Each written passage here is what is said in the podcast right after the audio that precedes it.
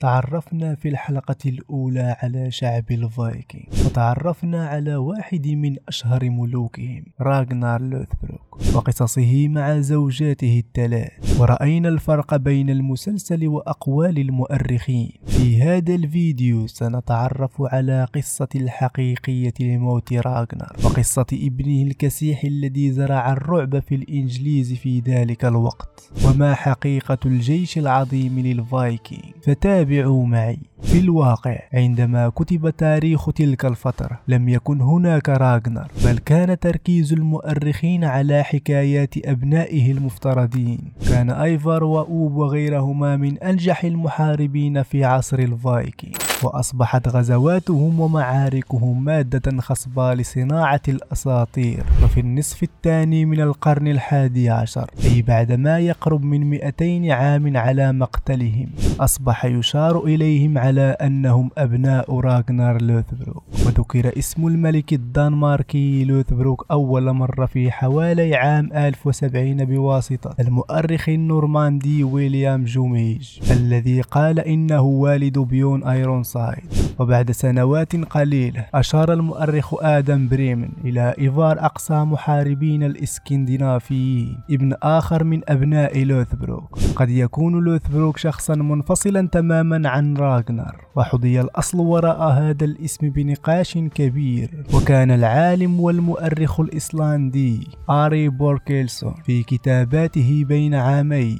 1120 و 1133 ميلادية أول من جمع الاسمين راغنار واللوثبروك. معا زاعما أن أيفر ابن راغنار لوثبروك هو من قتل إيدموند ملك شرق أنجليا وبغض النظر عن الأصول التاريخية لراغنار لوثبروك انتشرت أسطورته بسرعة كبيرة خلال القرن الثاني عشر وخرجت من ظلال أبنائه إلى قصص ملحمية وشعرية في أنحاء عالم بحر الشمال وبحلول ذلك الوقت صيغت حكايات معقدة ومتشابكة حوله بعيدة كل البعد عن أي أصول تاريخية محتملة. عثر على النسخ الكاملة من القصة التي بنيت عليها معظم الأساطير العصرية في كتاب تاريخ ملحمة راغنر الذي كتب في أيسلندا في القرن الثالث عشر وفي أعمال المؤرخ الدنماركي ساكسو غراماتيكوس الذي كتبها بين عامي 1188 و 1208 ميلادية. ويخلط كلاهما المصادر المكتوبة السابقة من الأساطير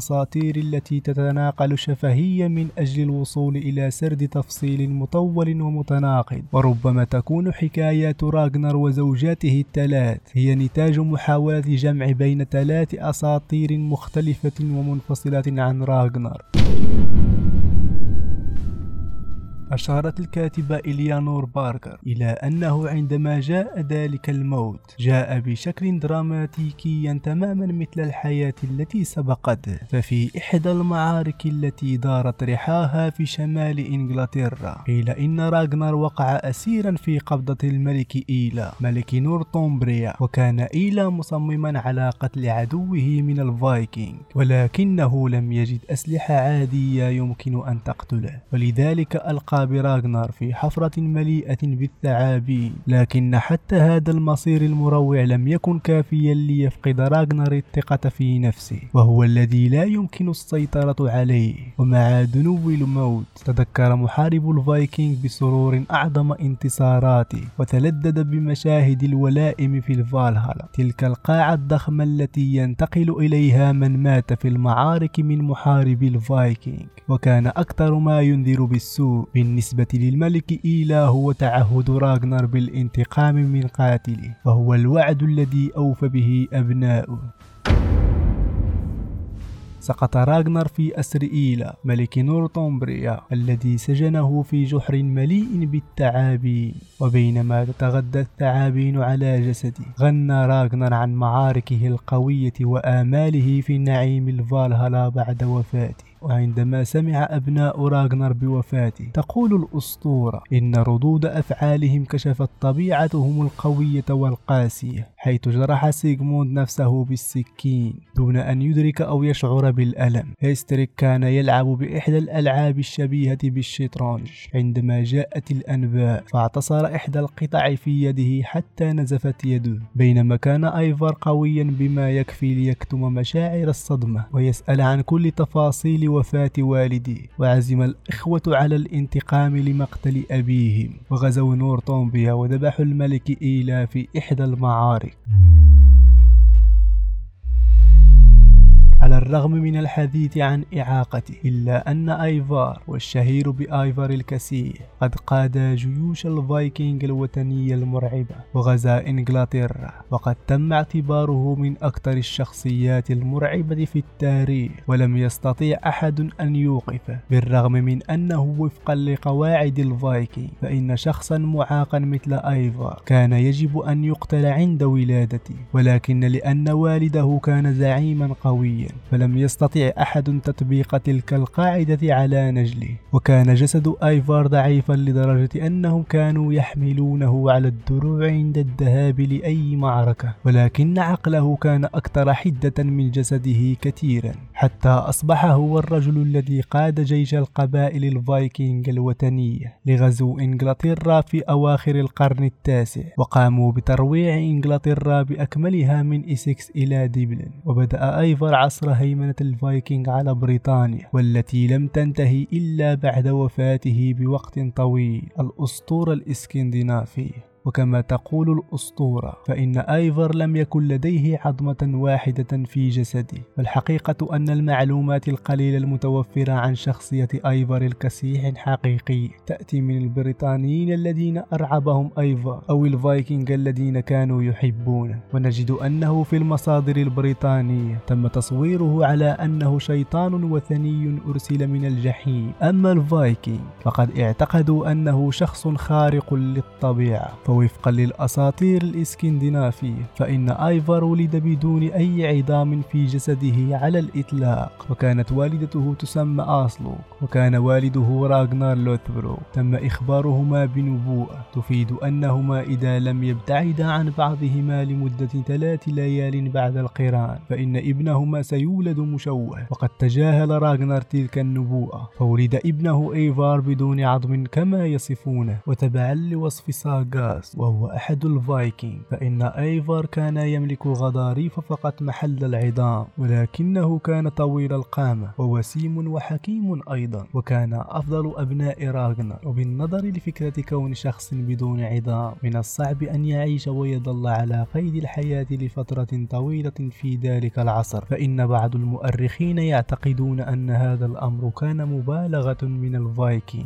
وكما وصفه الفايكنج بأنه ضخم فهناك بعض السجلات التاريخية التي تعود للقرن السابع عشر وتدعي أن أحد المزارعين قد عثر على رفات آيفار وأن طوله تسعة أقدام وقد فقد هذا الرفات الآن. ولكن إذا كان هذا بالفعل طول إيفار فإنه يكون بطول أطول رجل في التاريخ. وقد اشتهر آيفار بأنه قاس في المعارك ومن المحتمل أنه يكون كان مرنا للغاية في حركته. ولذلك اعتقد الفايكنج أنه كان بلا عظم وكان أيفر يحب إخوته ويحترمهم بشدة. وقد قادهم بعد وفاة والدهم وقد كانت الطريقة التي توفي بها والده سببا لانتقامه الوحشي من الإنجليز فيما بعد. عندما وصل خبر وفاة راغنر وعلموا الأبناء بكل تفاصيل وفاته شعروا بالحقد الشديد على الإنجليز. وقرر آيفر تكوين ما يعرف بالجيش الوثني العظيم ليخوض حربا ضد نورتومبري وكان هو هو العقل المدبر لتكتيكات الجيش الحربية بالرغم من أنه لم يستطع القتال مع الجيش بسبب عدم قدرته على السير وقد انتهت المعركة بعقد اتفاق مع أمير نورتومبريا ولكن من الواضح أن آيفر لم يحترم اتفاقية الهدنة لأنه غزا المدينة وقتل ملكها إيلا بأكثر الطرق الوحشية التي عرفها الفايكنج ولم يتوقف آيفار عند الاستيلاء على نورتومبريا بل اتجه نحو بقية إنجلترا وملأها بالدمار والحزن والرعب وقد دمر الكنائس والأديرة وكانت أصعب منطقة أمام جيش أيفور. هي مملكة ميرسيا والتي اضطر لحصارها لمدة تزيد عن عام ولكنه في النهاية استطاع اقتحامها وذبح سكانها. كما اشتهر آيفور بأنه قتل الملك إيدموند بطريقة وحشية رهيبة وقد أسماها المسيحيين فيما بعد إيدموند الشهيد. وبحلول عام 870 ميلادية. كان آيفار قد سيطر على معظم بريطانيا ولكن يبدو أن المرض الذي جعل عظامه ضعيفة. قد تسبب في وفاته عام 873 ميلادية. فقد ذكرت بعض المصادر التاريخية أن الملك النرويجي آيفار قد توفي بشكل مفاجئ بسبب مرض بشع. وقد كان كل سكان إنجلترا سعداء بوفاته. وتقول الأسطورة أنه طلب من معاونيه أن يدفنوه في المكان التي اعتاد أن يشن هجمات جيشه منه وأنه أخبرهم أنهم إذا دفنوه هناك لن يستطيع أحد هزيمتهم ويبدو أن وعد آيفر لرجاله قد تحقق فلم يستطع أحد هزيمتهم حتى جاء الملك ويليام الأول وأصبح ملك إنجلترا واستخرج رفات آيفار وأحرقها.